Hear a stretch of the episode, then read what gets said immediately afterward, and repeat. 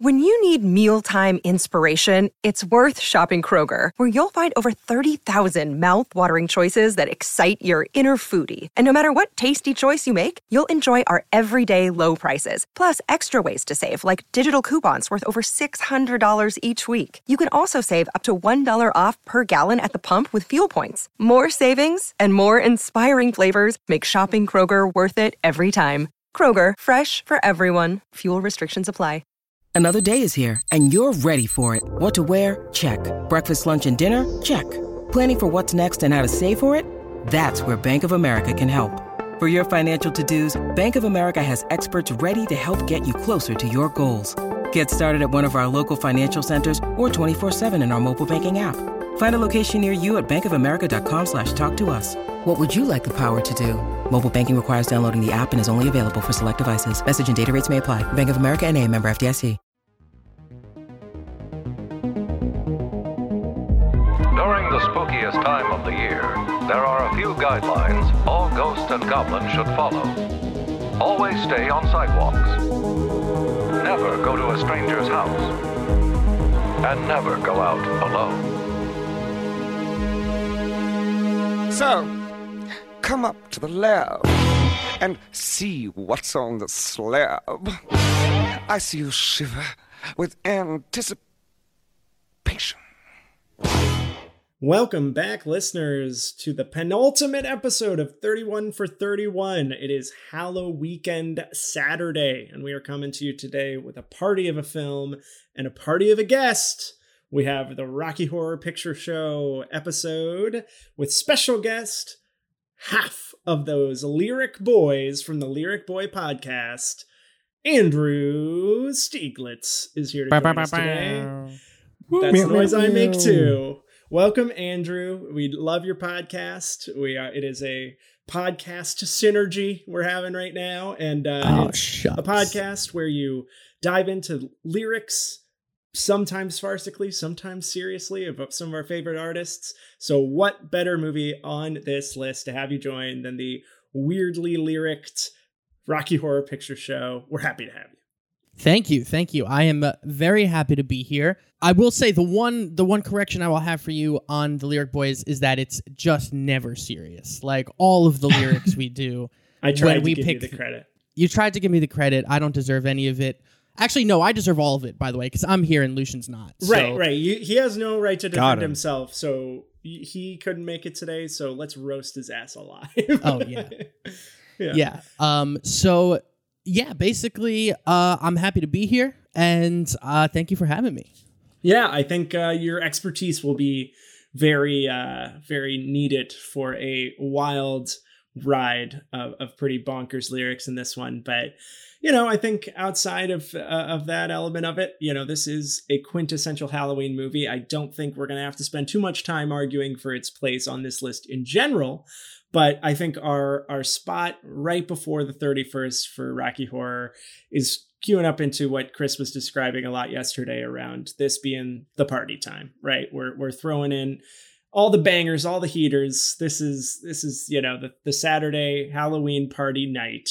And this is just an absolute party of a movie. So, but Andrew Stieglitz is in here every day. If you haven't been listening to the last twenty-nine episodes, you're listening to the voice of Cody Mason. I'll be leading this episode along with my pals. Someone who interrupts Jamie Lansdowne way too much, Chris Boniello. Uh, someone that does and not... And who are you? Ooh, ooh. someone you that interrupted does not mind, his introduction. Someone that does not mind being interrupted for the sake of discussion of horror movies, Jamie Lansdowne.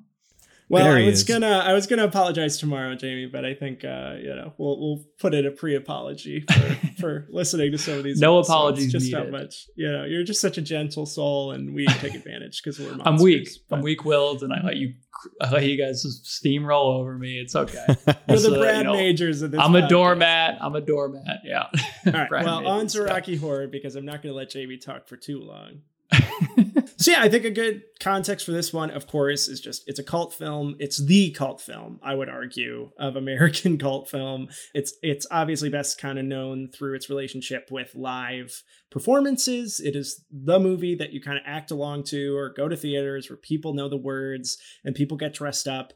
And most often you see there's kind of this interaction of there being a second script to this movie that people shout out in relationship to this movie that's kind of reverential, kind of almost making fun of the movie, but it has grown to be like almost part of the film itself. Like you can watch commentaries that have it going on as you go, and you should be, if you see this in a theater, you should expect when Doctor Frankenfurter says a toast for toast to be thrown at the screen. Very much a standard operating procedure of watching this movie. So watching it alone on a on a Tuesday feels kind of awkward, but watching this Saturday kind of with a party atmosphere matches a little bit more of the energy that it's trying to project. Well, I'll say, I mean, yes, like you said, this is a cult classic extravaganza. I've unfortunately, I've never actually seen it in its proper format of like a midnight screening where dressing up. I've only ever seen it with like a group of people. I think it was in high school when I, I first watched it. It's been a long time since I've seen it. So it was fun to watch it again. I think particularly, particularly on the thirtieth, it fits in really, really well because it's just an explosion of fun, which I think at the heart of it, Halloween is all about having fun. So it was a lot of fun to revisit this one. And yeah, I'm excited to see Andrew's, you know, deep dive lyrical analysis. Expertise. Dude, you know, these lyrics. Sweet How Transvestite. I, I I want like the full on package of what's going on. I want you Rap to have the genius. Full unpacking of those lyrics. You know what I mean? Well, these lyrics along with the movie, and we'll get into them later, but are just fucking bonkers. The whole thing is bonkers. It's insane. It's so fun. It's so, it's so like halfway through, I'm just like, what the fuck is happening here? Love it. And also I, it's just like, There's a lot. There's a lot going on, and, and we're going to get into it. Chris and Andrew, when was the first time you guys saw this movie?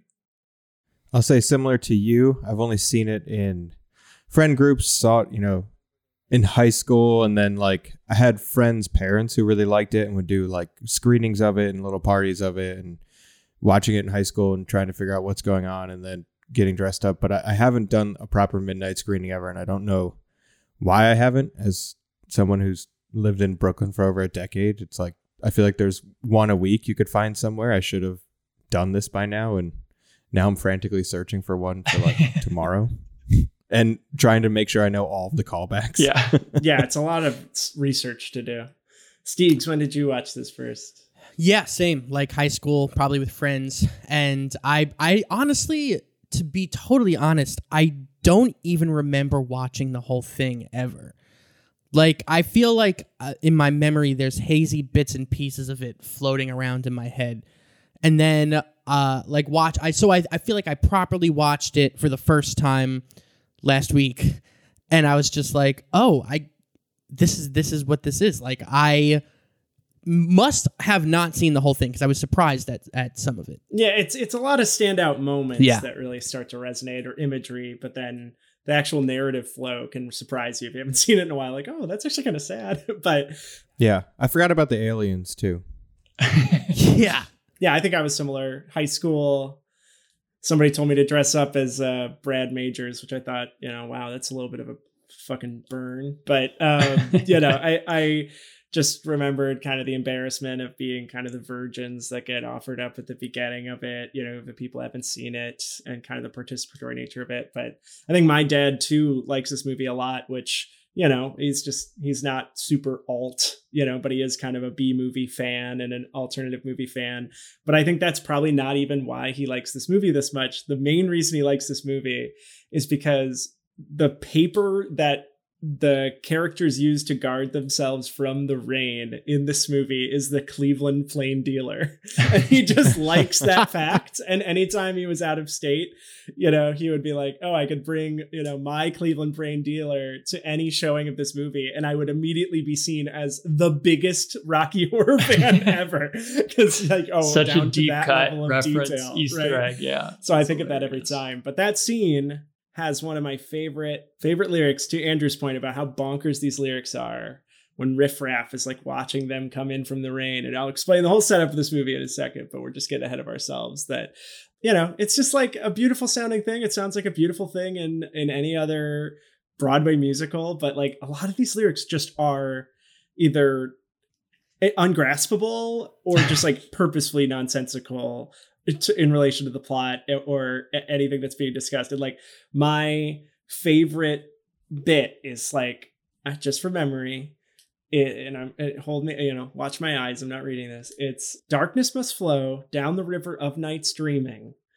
Flow, Morpheus, slow. Let the sun and light come streaming into my life, into my life, which sounds like he's like letting something, but for that character means nothing. Like doesn't really Serrano? Enter. Like, I mean, it could be, you know? Yeah. Like, you know, it's like, you know, it's like almost like somebody letting love into their life. It's like this character, no, he's just kind of pissed off and that actually kills everyone at the end. Like that doesn't yeah, this relate is a to anything. I, Igor-like character who, right. Who's played by like Richard O'Brien. Yeah. Who's the, he's the guy who wrote the, the music and, and kind of is the, you know, the one who made this whole thing happen on the L A stage and West End stage, and then eventually made it the picture show, you know, so we like him, but wow, weird stuff. Um, the music, it also has that thing where the lyrics, if you just listen to the music without listening to the lyrics, you're like, oh my God, this is a party. This music is amazing. It's so fun. That like old school kind of rock and roll, like seventies vibe of just like, we're going to party all night. And then you read the lyrics and you're like, wow, this is so dark. Some of it. Yeah. It's a lot like Meatloaf. Meatloaf is very well placed in here. I'm just like, oh, this is like Paradise to the Dashboard Light, where this is like very fun and, you know, whatever happened to good rock and roll. But then like, oh my God, it's the darkest song I've ever heard yeah. in my entire life. Um, this movie is very progressive, you know, like, and it, you know, people make it out to be, you know, something that is kind of shorthand of like, oh, if we want there to be like a high school character that's, you know, dealing with identity or something, like maybe they'll go to a Rocky Horror. Like that's in like Perks of Being a Wallflower. Perfect example of like shorthand, there's a gay character, right? But I think especially in the context when it's made, like the whole plot of this movie is about two waspy white betrothed people getting a flat and getting kind of this, as I like to say, peek behind the veil into something different.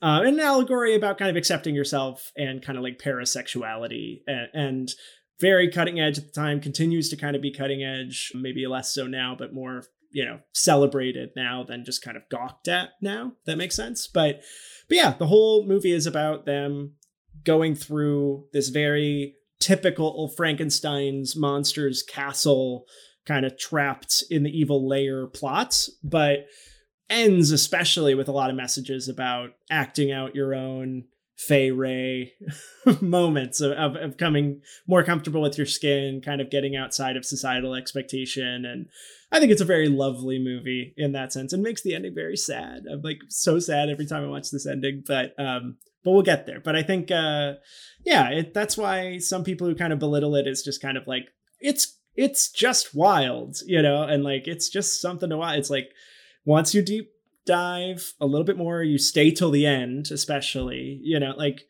there's a lot being said in this movie that makes it more than just kind of like, isn't it funny that Tim Curry's in a corset? It's like, no, no, you know, not really. It's an onion. It's got layers. And I mean, speaking of Tim Curry, I mean, I could spend all my time on this episode just talking about how awesome he is in this role. Like, I mean, Tim Curry is a fucking legend. It's so sad that he he suffered a stroke and he like as is he can't really act anymore, but he, or he can voice act, but he can't dance around on stage anymore and do all the things that he loves. But man, is he so good in this movie? And this was like his first like real role. Like this is yeah. kind of like his breakout role. He had the stage credit, but then he like.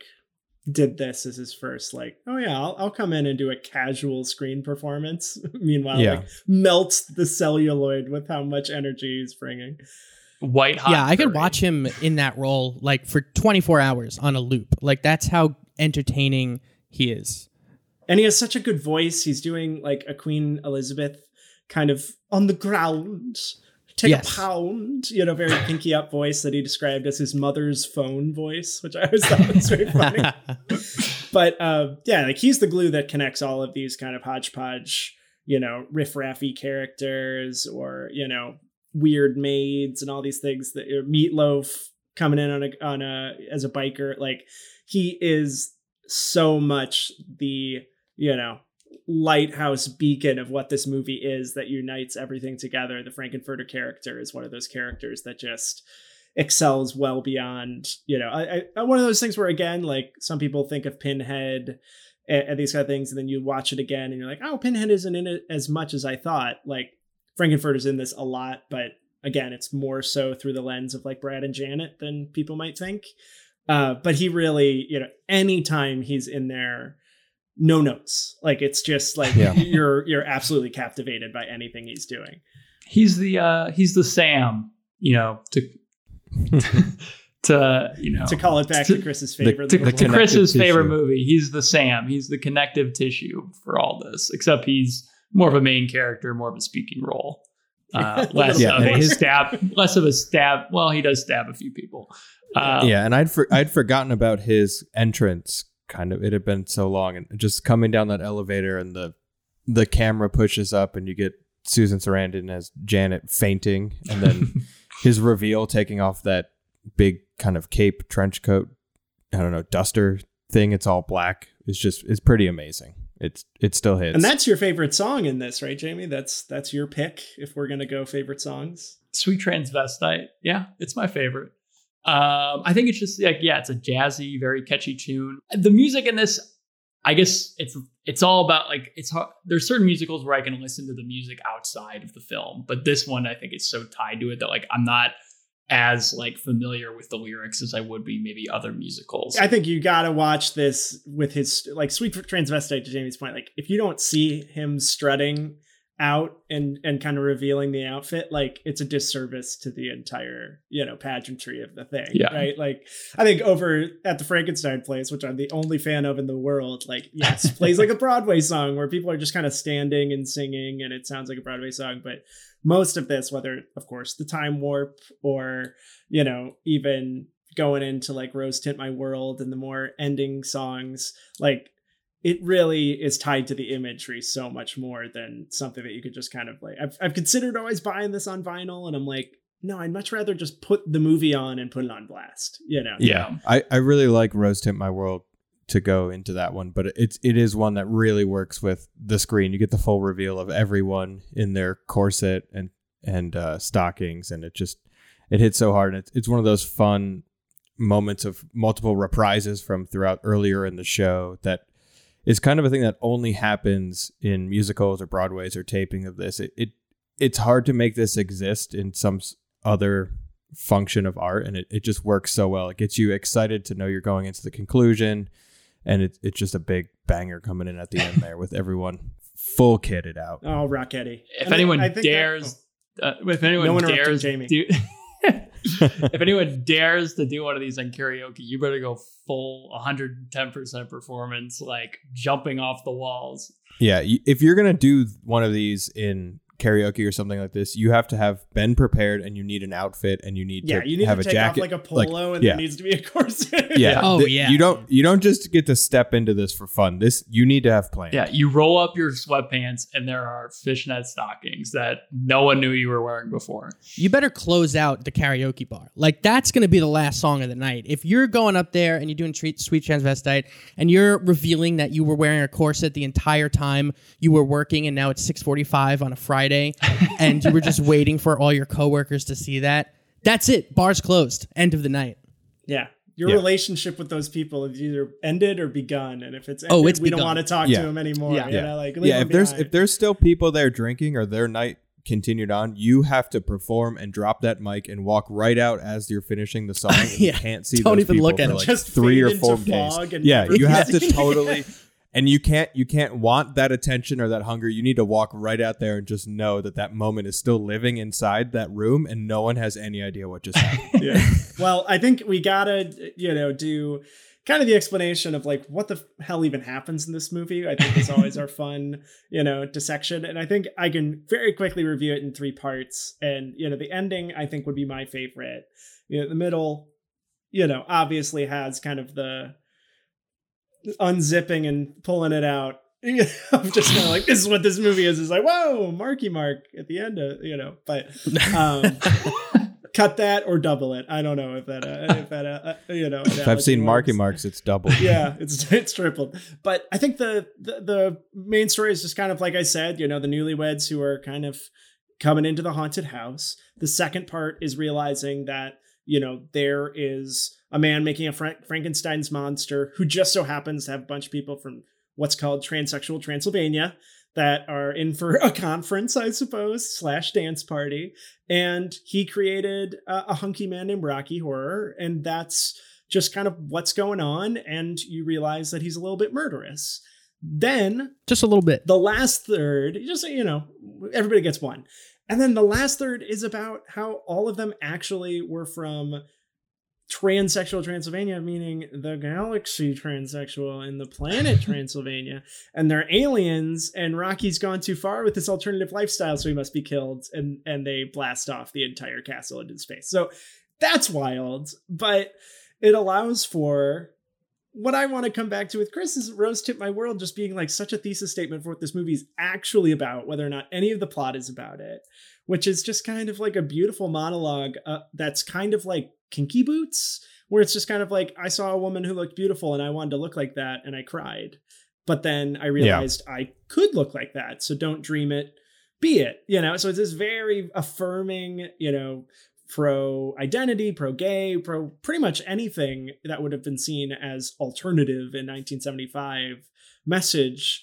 That's so sweet. And then so sad, because then Frankenfurter is absolutely petrified for his life and gets shot to death right after that, which is just like, honestly, kind of silly, but in that context always just makes me like want to watch it again and be like, maybe he'll climb up that R K O uh, you know, tower fast enough this time. I don't know, but you know, he didn't learn from King Kong. I think it's certainly like a reference to King Kong, and even the fact that his character is presented as almost like the villain throughout the at the kind of the onset, in a sense, like, or you're kind of like thinking that he is the bad guy, like he is the antagonist that needs to be overcome in some sense. Well, yeah, I agree, Jamie. They're just kind of like, he's he's that sympathetic right at the end enemy, you know. It was beauty that killed the beast, you know. It was, it was Rocky and Rocky and uh, Frankenfurter. I mean, one of these one of these times he's got to get behind Rocky, because Rocky can deflect those lasers for a but time, can't swim. For a time. Yeah, yeah. Yes, what, can't whatever swim. We're dealing with there. Or movie, like, he movie death. He just kind of falls into the pool of right. Dies. It's a classic.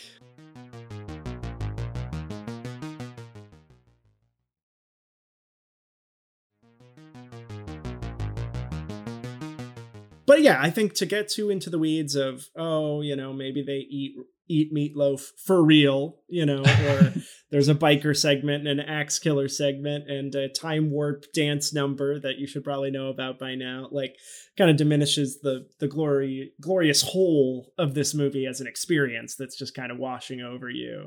So whole is greater than the sum of its parts, but I think the sum of its parts are more well known. So that's the challenge of kind of getting people to really engage with this, especially in a party setting where everybody's kind of letting it wash over them together and they can kind of identify or even dress up or, or participate with the screen. Like, that's what we're hoping you can do with this one today. Yeah. I, I need to find, I need to find somewhere, like, I think Alamo would be too intense. I need to find some like introduction to Rocky Horror Live for, you know, virgins who haven't been to the theatrical experience to know all the callbacks. I need an intro course. I think we're yeah. we're ripe for that now. It's yeah. been going on so long. People are so diehard. I would be afraid to not have enough toast or rice or know what I'm doing. And, you need to, like, an I F C probably just center get, has a good. Yeah, line. I would get way too drunk and, and say my own things and mess things up. And being a straight white bearded guy from Brooklyn, like, it's I'm gonna well, be the worst the other half person. That I there. want to address about the fandom is like.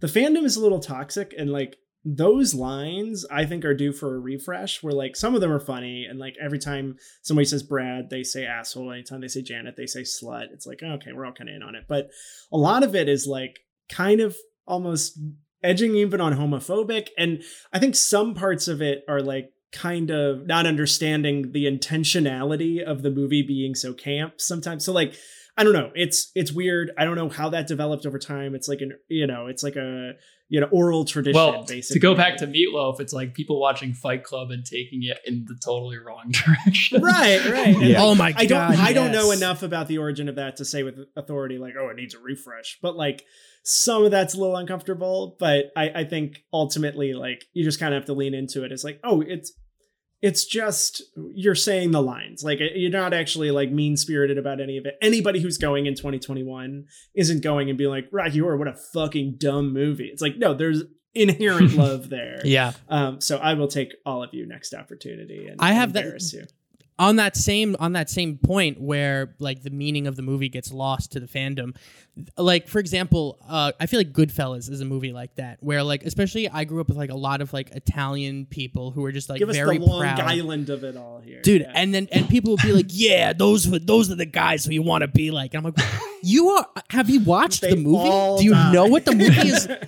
You're not supposed to be like, like you missed the whole point of it. Yeah. And that's why The Irishman is so important for those kids to be like, oh yeah, finally, after a whole career, Scorsese's like, by the way, do not recommend. Like, yeah. You will end yeah. Up and then, and then all, all of my, all my uncles after watching The Irishman, they're like, Chris, you're into the movies. What do you think? I was like, it was a fucking stone cold masterpiece. I saw it in the theater. I sat there the whole time, never took one piss. They're like, mm, I don't think it's as good as Goodfellas. I don't. And I'm like, Ugh, yeah, fine. Well, it, it it it's underlined and highlighting the uh, don't do this. Speaking of, of dying at the end in, in a body of water at Scarface, people are like, that's the movie. I gotta have that poster. I like, want to be Jay the... Gatsby. yeah, yeah, exactly. We're in a time warp right now.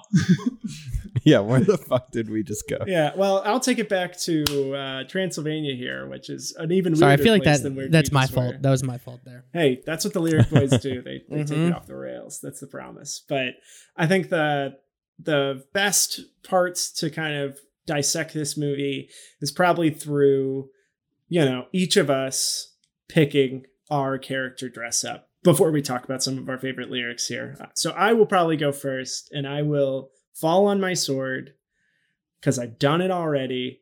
It's kind of like me dressing up as Neville for Harry Potter as a kid. Like, somebody's got to do it. I have dressed up routinely as Brad Majors for this movie. He's my favorite character. He has my favorite line of the movie. Uh, and he's someone that has a glasses, and I can shave my beard and just be a white guy who says, put her there, and talks about, you know, just white people things, I guess. So he's Cody, uh, I could see you go- leaning into that, like in reality, like if you oh, wanted that, and that that's not, and no offense to you. I think that that's, if you want to do that, that's great, but I can see you. It's like nineties dad energy, you know, like he would grow up to be a nineties dad, you know, Barry Bostwick. So it's like, thank you for that, Stieglitz. I, I appreciate it. And, uh, you know, like I could definitely, I come out with the, you're a hot dog, you know, like I, I could, I can hit him with that all day. You got big Barry yeah. Bostwick energy. I see it. Yeah. B- well, it's also very dad. It, you have to admit, it's a very dad thing to uh, like w- when your dad says that the Cleveland newspaper, he like loves that the Cleveland newspaper is featured in the movie. Like, I feel like that's a very dad thing to just be like, son, there's our town, huh? Yeah. Now yeah, let's that's watch great. some. Let's watch some men who dress like broads. Yeah, that's, that's my Long Island. I don't know. That's not. My that's but, a, uh, men who dress like broads. That's what are you guys doing? And you you don't feel like you can, you know, go high, go low. You don't, you know, if anybody comes in here saying Frankenfurter, no judgment. You know, like that you're taking the spotlight. So, you know, what do you think for your, you know, you you've got the full costume. Uh, costume shop to yourself. You can take anything. Who are you coming as? Hmm. I will cast you otherwise. I will I gotta, cast I gotta, myself. I gotta take a look at some of these people. All right, again, I'm gonna cast you right now. I'm no. I'm gonna go as Columbia uh, because nice. I would love to wear a gold sequined tuxedo. Tap number. Tap yeah. number. That that sounds fun. That sounds like a fun wear. Uh, I don't think I have the confidence, sadly, to wear Doctor Frankenfurter. I am no Tim Curry. I don't have the deep. He has such a good ranged voice. I'm like, don't get out. Like, I can't go like that rock and roll. Uh, yeah. If I had to actually perform this. So I can't. Maybe yeah. Not. I can't sing. I can't. I can barely dance. uh, I'm hardly even alive. Yeah. All right. I, th- I have my guesses for Chris and Andrew, but let's see if they match what I'm thinking. I want to hear. What's what's your guess? No, I get you got to go first. I can't indulge. All right. Let's go first. All right. I would love to wear the gold Speedo and just be Rocky Horror. I would love to have that okay. confidence. However, I don't have it. So okay. uh, more my speed, more my style, more my steez, if you will, would be uh, Eddie, Meatloaf's character. Oh, because okay. he's got the okay. leather jacket. He's riding in on a motorcycle. He's talking about partying and being the cool guy. He's got a saxophone. He's got a saxophone, and I we did play the saxophone in sax, high school, yeah. and I did not like to play it, but I played it. Uh, but go. If I were dressing up as Eddie, I would love it because it would complement my leather jacket. Perfect. Chris, you you know, you're the last kid to the Pokemon Center here. Venusaur's taken, you know, Bulbasaur, I mean, you know, might be left with a little Pikachu. It's tough. I, I'm trying to decide right now. I was I thought Steve was know, gonna say Riff Raff. I thought he could en- I was own thinking that about energy. It. But and maybe Chris would be Eddie, but I, I don't know. You know, let's let's see. You know, I was thinking I would need a good Riff Raff because I'd probably try to rock Magenta. Oh, okay. Okay. You, you okay. The hair. There you we go. The hair. Okay. I like the hair. I, I recently did Cher for Halloween, and, and I'm just feeling that energy and feeling like I'd want to keep that. You know, I, something about having that long hair just really got to me. I think it's because I'm losing my own hair, and it was exciting. So you've also done a good that. Freddie well, Mercury, a fantastic Freddie Mercury. So you're you're knocking down the musical icons. Yeah. Freddie Mercury. The, right up there on the Mount Rushmore of music. Freddie Mercury, Elvis Presley, Magenta. Magenta. All right, I think as uh, performed in Rocky Horror. That's good to know. Maybe we'll we'll make something happen. Uh, recording this in October, but not quite the weekend. So I, I this is an exclusive. I think the night that this comes out, my wife and I may be doing a little Brad and Janet number. So we'll we'll we'll let you know if that materializes mm. a little bit. Oh. But uh, could be good. Could be good. You know, dropping little hints, dropping little breadcrumbs. But all right. Well, I think, you know, we, we've got somebody on this podcast for a reason, right? We've got some we've got some absolute heaters of lines in this one. You know, we've got hot dog is, is hot dog and slow morphia. You know, that's the two ends of the sophistication spectrum of the lyrics of this movie, but it's got everything in between. And uh, Stiegs, I know you took some, you know, some very intellectual notes like you do as a lyric boy. Mm. About some of your favorite lines of this movie, and we'd love to hear you kind of kind of reflect with us on, on what some of those would be. Well, let me say, uh, before I read some of the lyrics that I have here, I will I will say that in being on this podcast now and listening to a couple of episodes, I listened to a couple uh, in preparation, I realized that what I thought of, I knew about movies, and I was like, yeah, you know, like, I know how to watch movies. I don't, because the way you guys talk about movies... I'm just like, oh, they know so much more than me. Like, they are educated film watchers. And it's going to come through very, very obviously when I read my lyrics and I give you my... Well, thank um, you for reading the teleprompter we provided you about. Yes. Thank you for saying that and so. Not, they have no... Yeah. Lines. I mean, I'm surprised you even set up the teleprompter. Yeah. Yeah. Well, well you guys uh, held a gun to my head. Gun so to his head. I really he did very well complimenting us. Thank you. But I, I uh, I'm terrified for my life right now. What, what do you got? What do you got? What are your what are your favorites? All right, so here we go. Well, you wanna you wanna get into like a specific song? I can give you a couple of songs I picked. I can give you some. Yeah, what, what, what do you want? What do you want? From this is right, off right. the record. Off the record. Get let's hit like three, maybe that we haven't talked about yet. Okay, well I'll tell you what. The movie is we have established is it, it's important, okay, and it. Uh, It's very meaningful, I think, to a, a lot of people, especially in this day and age, um, and it holds up very well. What I'm going to do here is not address any of that, as I usually Perfect. do. Perfect. And I'm just going to make just stupid comments, as I'm known to do. So here we go. we, we, let me, you know, we, did, we let hired me read you a reason. Yeah, thank you. Thank you. You hired me. Thank you for the paycheck. I'm, I'm yeah, expecting yeah. that. We'll be Venmoing you three dollars. that's that's more than I make. Uh, that's more day, than you've so ever made on the pod. There you go. Yeah. So uh, let's talk about, we talked about Rose Tint My World, right? Great song. There are some interesting lyrics in that song. And one lyric that stood out to me, uh, I believe, is delivered by Rocky himself. Um, it's one of the first lines I think he has in the movie, basically saying, explaining who he is. All right, and he says, "I am just seven hours old, truly beautiful to behold.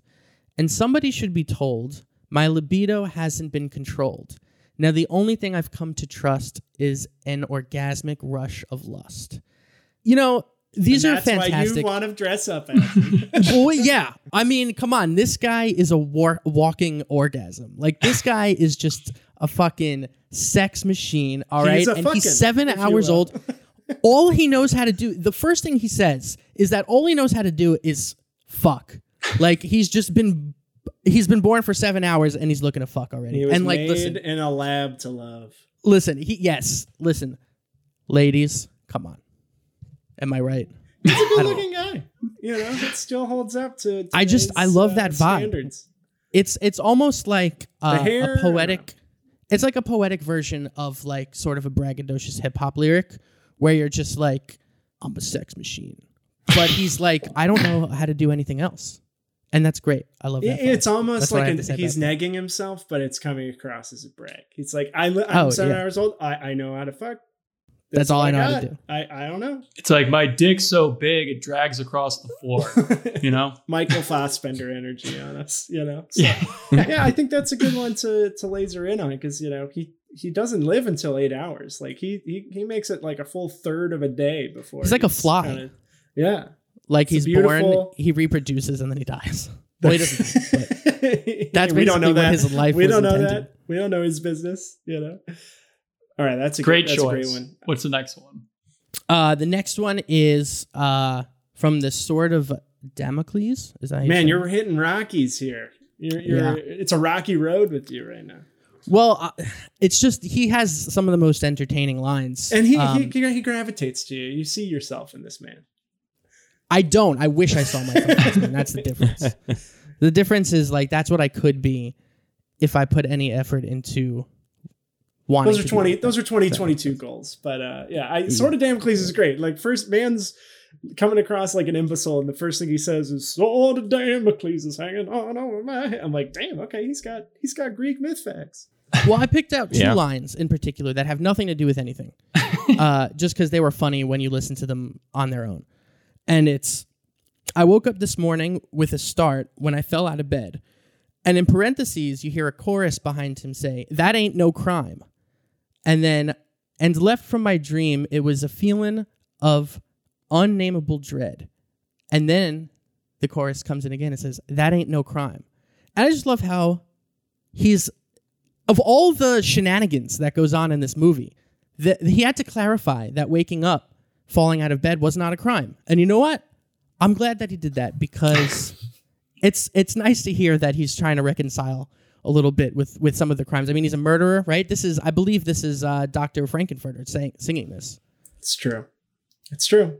I think so, I think Damocles is actually Roman, so I'd like to make a formal apology to uh, all of the all of the people listening who are classics majors, all three of you. So, uh, but yeah, I think that, you know, speaking of Roman law, you know, this guy's got he's got a good head on his shoulders. You know, he knows what's right and wrong, and he's telling you, like, hey, there's a lot of there's a lot of funny business going on, but I'm not really a part of it. I'm just here. I'm just here to look good. Not Listen, I may wake up and fall out of bed, but it's not a crime, am I right, it's guys? Not a crime. I mean, I, Mom, you know, I may have murdered somebody amen? too, but it's not a crime. Okay.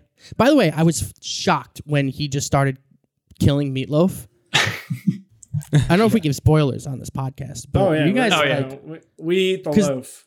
It's that it's it was at that moment when I was like, oh, I guess I haven't seen this whole thing, because I really yeah. did not expect him to just start, like, they were having a good time singing along, and, this and then is he just started. Doctor Frankenfurter, by the way. Yes, he yeah. just starts hacking away at Meatloaf, like brutally murdering him. Slicing. Like, wow, that was. Oh, that's my question. That's my question. Yeah, it was like for an the axe. That's out of left field. They, they eat Meatloaf, right? Yeah. Yeah. Yeah. Okay. The person. Oh yeah. Yeah. The actor. Yeah. Yeah. They eat the actor. Yeah. Like they eat and. I went. I so who eats Meatloaf at the table? I, I tried to rewind, but I didn't want to go too far. Like, who actually takes a bite of Meatloaf? Because I know, like, Rocky's mm. like guzzling him down. You know, like, Rock, you know, Frankenfurter doesn't get. But your Brad and Janet eat Meatloaf because they don't really react that harsh. They're just kind of like, eh, you know, it's a living. But I, I don't know. Maybe, uh, maybe, tw- you know, hit us on the Instagram with the loaf slice count. Don't they for, all take uh, a bite? Or like, I mean, they, before they realize what's going on? I think I think that would be fair to say, you know, maybe yeah. off camera, but or at least give it a try.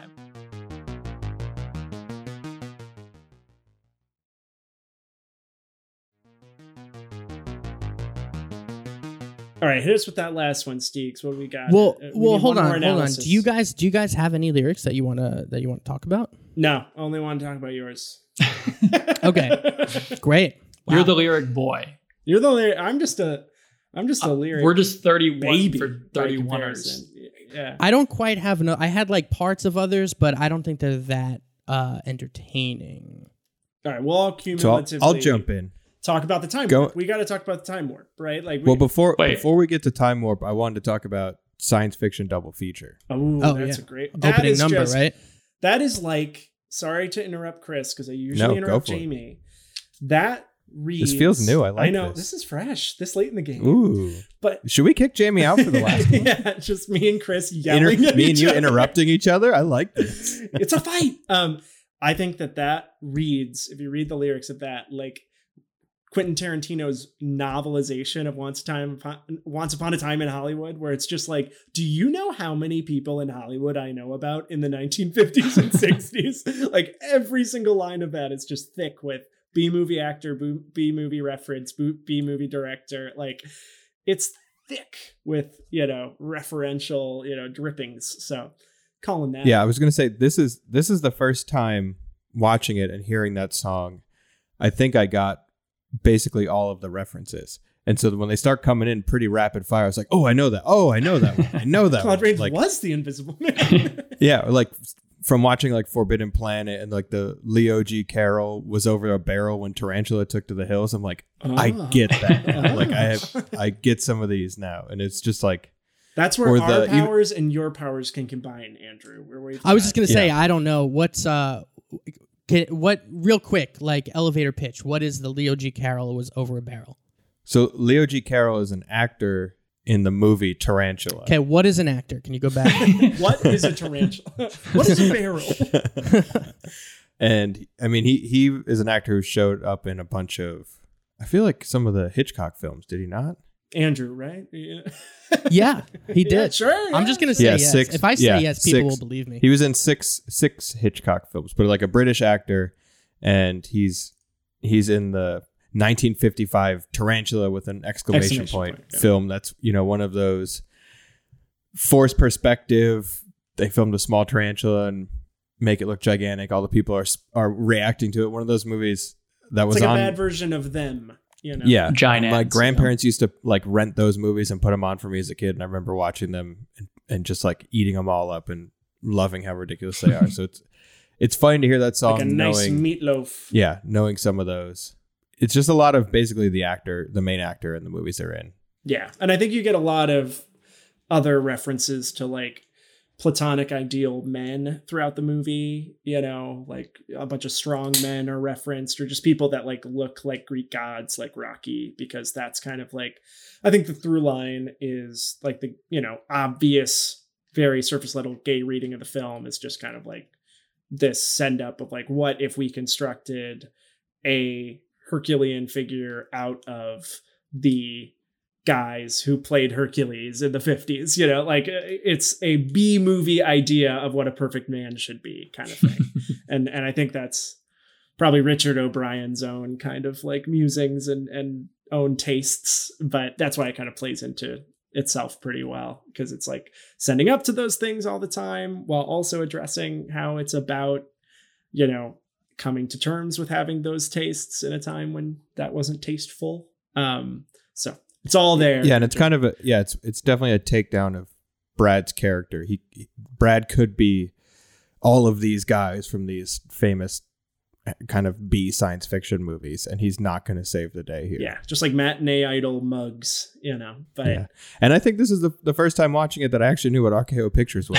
Like, it's, you know, I didn't, I, I wasn't ever paying attention to that. I loved seeing the the radio tower with the lightning bolts and it, they play the sound again. And I'm like, ooh, nice. Yeah, the, the B movie like heritage that the film is kind of making a commentary on and making fun of and sort of lovingly embracing in some sense is like in the D N A of this picture. Like, like you said, like the R K O, I mean, it shows up at the end, like there's a whole musical, like chorus line number and all these things. So it's, um, in terms of just like film history, and, you know, it knows its stuff. Yeah. And I think like th- my one line that I kind of look to is just kind of saying like the specifics of this movie don't matter. Like it's just the, the send ups that we're doing and just kind of the vibe that it takes is like the lyric I would pick is, see androids fighting Brad and Janet at the beginning. It's like, they don't really fight androids, but it's like they could, you know, because that's a B movie trope. And like, that's the whole point. It's like we put a bunch of things into this walk and kind of shook it up and said like, OK, you know, we've got our aliens, we've got our zombie people ish, you know, we've got our cannibals, we've got our mad doctors, you know, all this kind of stuff is there.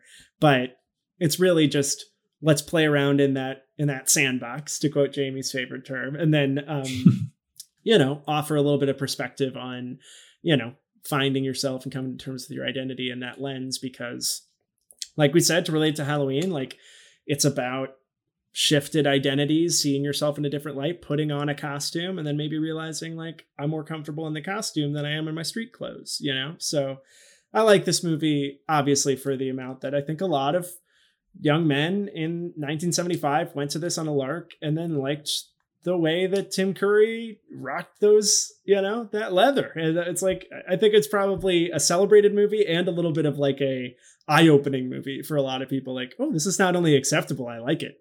Bro, if you don't skip leg day, you can pull those off. Yeah, bro. Don't skip leg day. This is our toxic masculinity reading. Of- Show off those calves. Yeah. Yeah. In the freaking fishnets, bro. You're going to look like Rocky if you fucking try, bro. If you would have back muscles like Rocky, you could deflect lasers, you know? It's so true. Exactly. So true. Exactly. Well, not enough protein. I think we got a great watch for you on our... Wait, we got to go into Time Warp. I interrupted you. Oh, yeah. I thought we were going to just do that later. Dude. Okay. Time Warp is... Honestly, if you're going to have a wedding or something, you know, and you're going to do a line dance, t- bring bring out the fucking Time Warp. You know, I, I think oh, shit. that's... I am currently planning a wedding. Yeah, I, I, and there I think it's a horrible dance. Like, it's objectively like a bad, uncomfortable dance, especially the pelvic thrust with your knees together. Like, just hurts. But it's so delightful. And it, it kicks this movie off, you know, in terms of let's open the door and do kind of this whip pan and like... you know, uh, absolute dolly, you know, not a dolly in, but just a zoom into the Transylvanians. Like, you know what you're getting now. Fuck, the door's open, you know, come inside. So I think that's, that's definitely the, the most famous part of this movie for a reason, because it is the party at the center of this movie, I guess.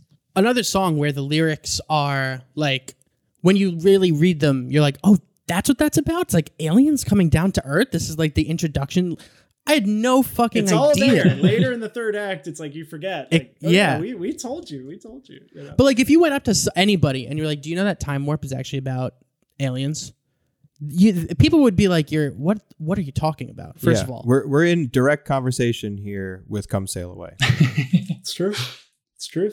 Move over. Semi-charmed life, you know? Oh, it's about drug addiction? I didn't know. Yeah. Closing Time is an anti-abortion song. You know? But read it up. It's a fact. Anyway, well, we'll leave that to the Lyric Boys to uncover more. But, uh, but yeah, I think this one's been an absolute blast to have as our kind of party ending, our kind of celebration of the pod, if you will. And tomorrow we have a special double episode. I bet if you voted on your phones what kind of franchise we might be covering, you'd have about a ninety-seven percent chance of getting it right. But, you know, this this. franchise is a very interesting inflection point right now. We're very excited to dive in. And uh, Home Alone. Ladies and gentlemen, we're talking about Transformers. Uh, More than meets the eye. And I think we just have to, uh, you know, probably take it and double it. We might just be doing a, a double long episode to really dive in and celebrate the holiest of holies tomorrow. And like we said, don't worry, you'll, you won't, we, you won't be hearing dead air on the first. We might be coming back to you with a little uh, bonus ep or two, you know, probably one about maybe, so, you know, us reflecting on the list and, and talk about what yeah. didn't make it. And, you know, some people are crying over their favorites being excluded, but hey, you know, I got some gripes as a curated thing. So we're, we're already getting, and I got some gripes. So let's do this. We'll be, we'll be addressing and fighting to the death anybody who disagrees. Future idea here.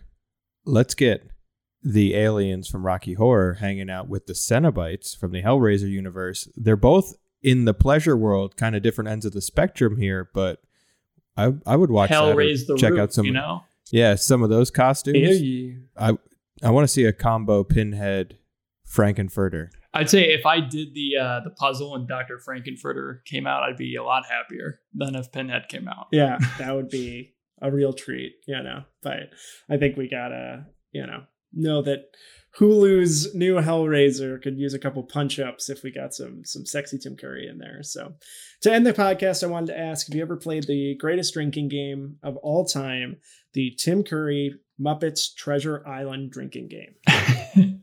Whoa! What is Whoa. this?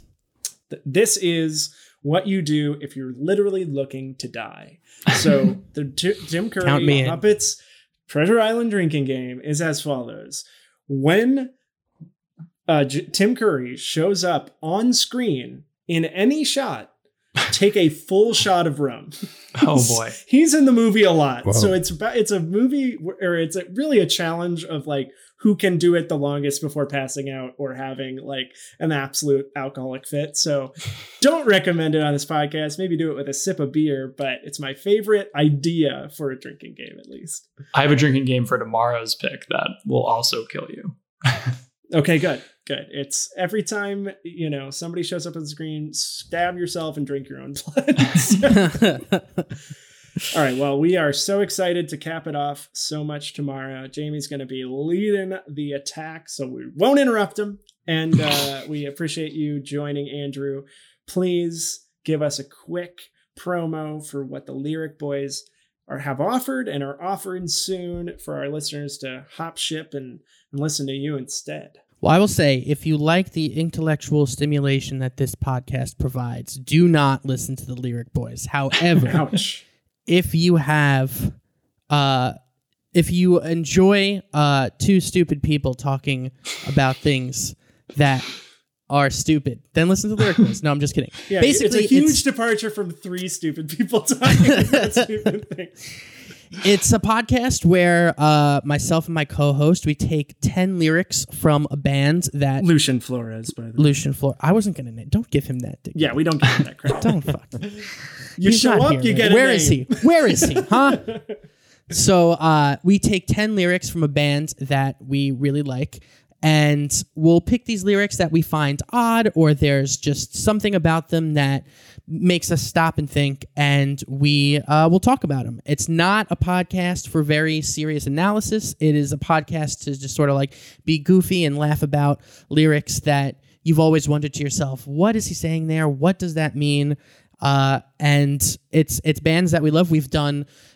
We are all across the board. We've done like Red Hot Chili Peppers. We've done Lana Del Rey, uh, Taylor Swift, uh, Weezer, um, Kendrick Lamar. We're all over the place. So you're diving into Doctor Dog on the indie spectrum. So we are. Yes. I think the one thing I want to promote with you is, you know, you've done us the benefit of joining our podcast. You've done us that favor. I want to do like a March or April Monster Mash special episode oh, with, with thirty-one dude. for thirty-one, just because it's a year-long song. There's nothing that's necessarily Halloween about the Monster Mash. It's a banger twenty-four seven, three sixty-five. So anytime you call oh, us, yeah. we're here to mash. We should have done Thriller. I want to do Thriller next October. Hey, you could dude. do that yourself. I'm here for the mash, baby. one hundred percent down. Whenever the, uh, you guys are ready, I'm, yeah, I'm in. I, I've listened to the Lyric Boys. It's great. I really like the Weezer episode. Um, everyone listening, please give them a listen because it's a lot of fun. I like I like the you. recent take on Midwestern dads dealing with Saint Vincent lyrics. Thank you. Yes, yeah. So we're yeah. Saint Vincent is another one we both love, and she has some really interesting lyrics when you when you listen to them. Well, good. Check out all those interesting lyrics with our interesting boys who are not too dumb but just dumb enough. The Lyric Boys. So follow for follow. Please check them out. But maybe just after you check out our last episode of our thirty-one episode playlist tomorrow, bow, bow, bow, to end it with that noise coming out too. on Halloween itself. Yep. Halloween, listen to it in the October morning, thirty-first. Evening, night, whatever you want to do while you're preparing for the holiest of holies. We'd love to be in your ear holes. Put it on at the bar you're at. plug your phone in and put it on so everyone at the bar can hear. Interrupt everyone at the bar by putting it on. If you're giving out candy, instead of candy, give out little slips with the U R L, like the Spotify Ooh, link. Yeah. Yeah. yeah. Podcast. Yeah. yeah. Instead of Kids playing will like love chain noises and fog effect noises, just play this on a boombox if you, you know, next to the candy if you're not home, and people will be like, what is that fantastic yeah. sounding podcast? You know, and well, that's how you market us on the last day of the pod. But anyway, tomorrow's gonna loved. rule. Tomorrow's yeah. gonna rule. Uh, the past three episodes have been all bangers. We had House, we had Return of the Living Dead, we had this. That was the house party, and tomorrow is when we blow the doors off. Horror comes home tomorrow, so look out for that. It's going to be slashtastic, and uh, thank you so much for listening all month long. We got one more good one for you and a little debrief the day after, but uh, it's been a blast, and, you know, thanks for listening. And thank you, Andrew, for coming on board. Thank you for having me. This was super fun. I definitely want to do a Monster Mash theme podcast down the line. It's a graveyard smash. So anytime. Fuck we're yeah. there. We should post. There was a year I made a fake Spotify end of the year list, and all of my songs were Monster Mash. We'll put it on and social. It's different. And we'll it's different it iterations. On social. But uh, anyway, you've been a grave, graveyard smash to have. And, uh, you know, we'll be uh, wrapping this whole thing up tomorrow. So Advent, uh, the horror Advent season is over. So we've, we've loved having you on, listeners and Andrew. And we'll see you tomorrow. Yeah. Don't blow out your jack-o'-lantern. Quite Bye. Happy Halloween. Hallows Eve Eve today. Boom. Goodbye. Goodbye. Peace out.